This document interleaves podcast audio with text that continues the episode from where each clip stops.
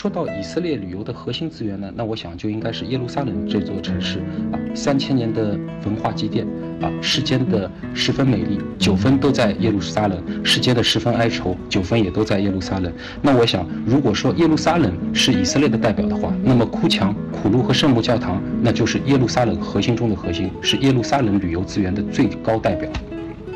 实际上，我们的呃，实际上我们的呃。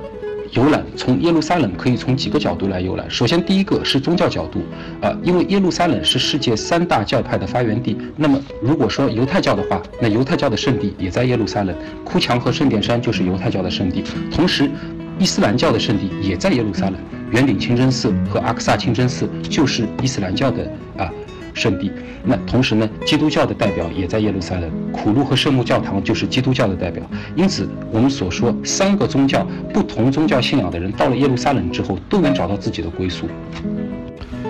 那除了呃宗教角度以外呢，在历史的角度，耶路撒冷也有非常丰富的旅游资源，比如说耶路撒冷的博物馆啊，大卫城塔啊，包括大屠杀纪念馆啊，马萨达城堡，最后的犹太人定居点等等这些，如果是对耶路撒冷这座城市是有历史啊爱好的这样一些游客，到了耶路撒冷之后，你也会感觉自己如同到了宝库里面一般。呃，除了说是宗教和历史之外呢，我们最近比较流行的呢，就是一种人文旅游。那么实际上呢，耶路撒冷也是体现了一种传统的犹太精神啊。我们有的团会安排在耶路撒冷去参观那个雅胡大市场啊，融入犹太人当地的一个菜市场，然后呢，让大家看一下传统的犹太人在耶路撒冷是怎么生活的。同时呢，我们还会安排有部分团的游客，比如说像珍品游团的游客前往犹太家庭做客，那同时呢，跟犹太人一起共进晚餐，然后。呢是可以感受到犹太家庭这样一个氛围，然后呢还会安排一些塔木德的老师跟大家呢一起面对面的交流，那等等这样的一些呢，就是一些耶路撒冷的一些人文的旅游资源。嗯，那当然了，我们说耶路撒冷它并不只是以色列的耶路撒冷，如果你。之前去过埃及，或者是说其他的阿拉伯国家，你应该知道，当说到耶路撒冷的时候，那些啊穆斯林的兄弟们可能会说的是巴勒斯坦的耶路撒冷。那么实际上，耶路撒冷有很大一块区域呢，都是属于巴勒斯坦。那而我们呢，实际上也会安排各位去穿越巴以的隔离墙，然后呢，前往耶路撒呃前往那个呃巴勒斯坦的耶路撒冷去参观半日。因为在巴勒斯坦辖地的耶路撒冷呢，也会有一个比较重要的景点，那就是圣诞大教堂。啊，实际上呢，这样一个活动不单单是参观这样一座教堂，更同时呢是让大家感受到在巴以隔离墙的里面和外面实际上是截然不同的两个世界，也是截然不同的两种信仰。虽然他们生活在同一个城市里面，但是这种矛盾实际上还是比较突出的。呃，实际上大家可能在那个自由行的游客这边呢，我是想跟大家呃说一下，就是巴以隔离墙，因为我曾经有几个好朋友也是，他们也是自由行去以色列，他们呢是回来给我看了许多巴以隔离墙的上面的一些涂鸦什么，但是呢，实际上就是在和一些犹太人的朋友交流当中，因为确实啊两个民族会是有一些冲突，实际上在巴以隔离墙上这些标语呢，确实并不是什么比较好的标语，所以说呢，大家如果在巴以隔离墙上拍到了一些阿拉伯人呃就是说的一些涂鸦。啊什么的，尽量不要拿到犹太人面前给他们看，因为可能都是一些骂人的话，而且而且我们都看不懂嘛。啊，确实这个没有办法，因为是历史造就了两个两个民族在这里，就是会有会有会有问题，所以说没有办法。说完了耶路撒冷之后呢，我们还想说一下，就是它的中南部区域。那中南部区域呢，主要是有两个，第一个呢是死海。呃，我们想说的死海呢是以色列的死海，因为大家知道以色列呃和约旦呢是共有一片死海，但是呢以色列的死海和约旦的死海实际上还是会有一些讲究，会有一些不同。是，首先第一个，在以色列的死海，我们知道在它的海底下基本上是以盐结晶为主，大家可以看一下图片。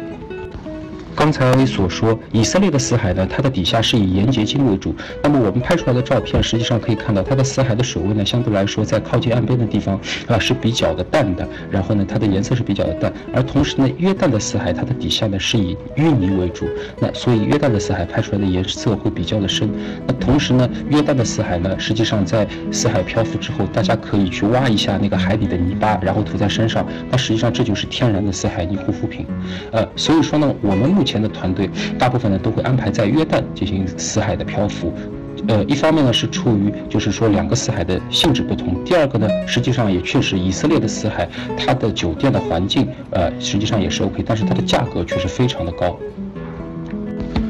那除了呃死海之外呢，实际上以色列刚才所说的像埃拉特，它的南部，实际上我这边就不再准备图片，因为呢主要是海滨小城，会有一些水上活动，包括像一些海洋公园啊什么的等等。它主要是位于红海之滨。同时呢，除了埃拉特之外，以色列还会有一些比较新颖的其他区域的一些游览，像在那个中部啊密兹比拉门的一个大陨石坑，它实际上呢是近年来瑜伽爱好者比较喜欢的一个地方，因为他们说这边是会有一些天然的矿物质啊。同时呢，在中部会有啊像奇迹花园啊，或者是在它的北部或者它的中部会有一些吉布兹的农场体验游啊。实际上这些呢，我就这边不再做呃过多的讲解，呃。呃，接下来要说的是呢，到以色列我们去买什么？呃，实际上以色列这个国家呢，它还是会有一些比较有代表性的一些啊购物的东西啊，比如说最为著名的，我相信大家到以色列都会去买的，那就是斯海尼的一个护肤品啊。实际上比较大的品牌像阿哈瓦呀，包括像 Premier 这些，都是我们那个比较喜欢。同时呢，在国内实际上也都有专柜，大家如果有兴趣的话呢，可以去对比一下价格，在以色列买斯海尼护肤品和在国内买它的价格是啊会有很大的差别。同时呢，以色列也是一个艺术之国。那么在特拉维夫，包括像在雅法，你会看到各种各样的手工啊手工艺品的一些匠人，他们会有一些比较好玩的一些手工艺品。当然，他们的价格呢，这也是不等的。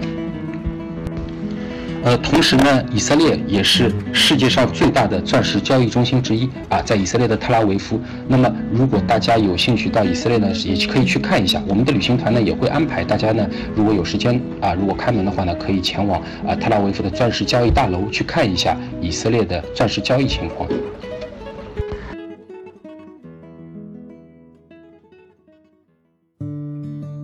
在加拿大的落基山看雪。在尼泊尔杜巴广场等风，在伦敦的海德公园喝一杯下午茶，在世界的每一个角落，携程听见旅行一直在您身边。您可以搜索微信号 c trip 幺零幺零关注我们，获取更多图文信息和攻略资料文件。世界那么大，路那么长，相信我们下期还会在这里相遇。